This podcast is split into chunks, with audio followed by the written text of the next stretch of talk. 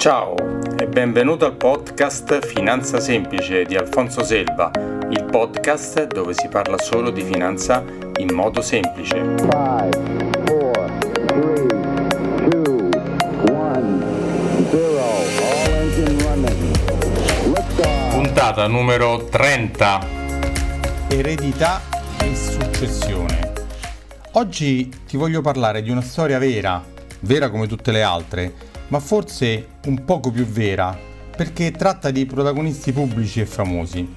È la storia dei Caprotti. Sì, sì, fondatore e proprietario di Esselunga, lui, lui, la più grande catena di supermercati italiani fondata nel 1957. Ancora oggi è la società con il più alto rapporto superficie utili e dà lavoro a più di 24.000 persone in Italia.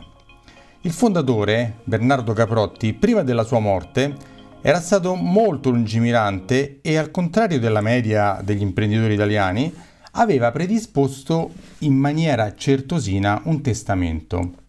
Eh già, testamento, un testamento. Quella cosa che a solo sentirla, quella parola che a solo sentirla a molti italiani fa venire l'orticaria, perché evoca il momento in cui si lascia questa terra, ma prima o poi succederà a tutti. Ma perché aveva pensato molto prima della sua morte a redigere un testamento con l'aiuto di professionisti come consulenti finanziari, notai, avvocati e commercialisti?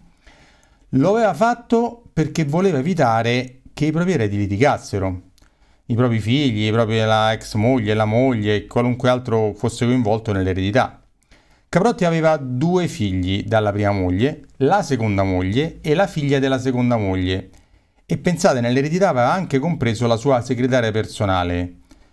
Però, nonostante questa puntigliosa opera di divisione fatta per rispettare la legittima, come si dice in gergo notarile, e tra i vari eredi, e tenendo in quindi in considerazione donazioni fatte in vita, ogni altra regalia, e quindi qualsiasi cosa aveva cercato di prevedere, i suoi eredi hanno litigato per anni su come dividersi il patrimonio. E questo è il primo punto su cui voglio mettere l'accento.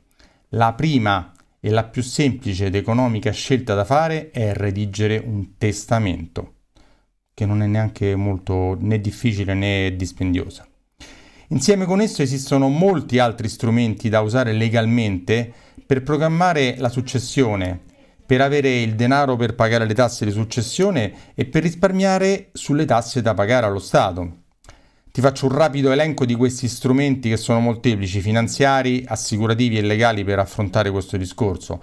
La polizza vita, il fondo pensione, la LTC term care, la polizza sanitaria, la polizza invalidità per fortuna e malattia, la polizza RC del capofamiglia, il prestito infruttifero, il trust, il patto di famiglia, la donazione, la donazione modale, la riserva di disporre, il fondo patrimoniale, il vincolo di destinazione, il fondo speciale, l'affidamento fiduciario, il beneficio irrevocabile, la fiduciaria, la legge del dopo di noi, la cessione con obbligo di mantenimento, la liquidazione societaria, il diritto di abitazione, il diritto d'uso, l'usufrutto vitalizio, il co-usufrutto, l'usufrutto in accrescimento, l'usufrutto successivo per sé e dopo di sé, l'usufrutto temporaneo, l'articolo 2740 parte del codice civile responsabilità patrimoniale, la riserva di proprietà, la riserva di disporre, la riversibilità della donazione. Credo che forse ce ne ho mancato qualcuno, ma pensa quanti sono e pensa a quanti aspetti si possono prendere in considerazione per programmarsi bene.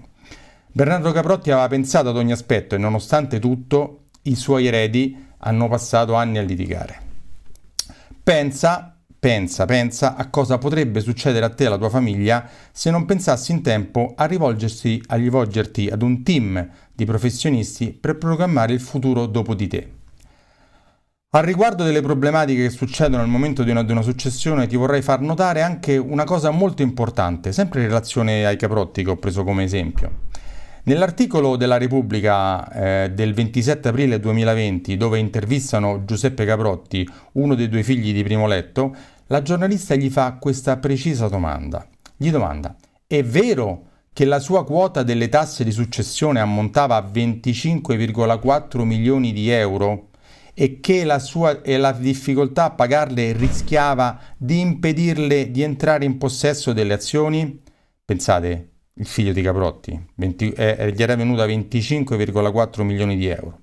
La risposta di Giuseppe Caprotti su questo articolo di questa intervista è stata Eh, se non avessimo fatto il primo accordo nel 2017 non avrei saputo come fare.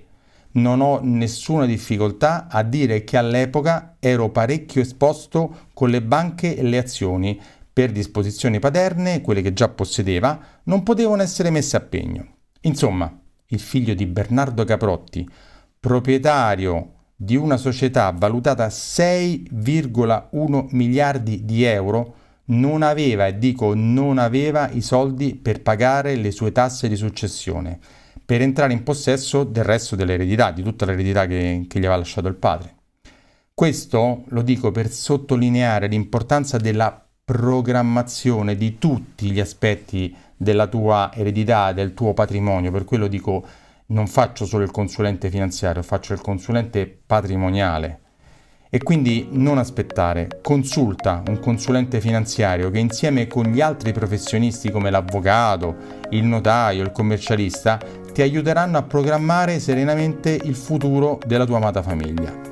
Se hai bisogno di altre informazioni puoi sentire degli episodi del mio podcast che, eh, dove ho intervistato un notaio dove parla molto superficialmente, perché questo è un argomento molto importante, di aspetti dell'eredità.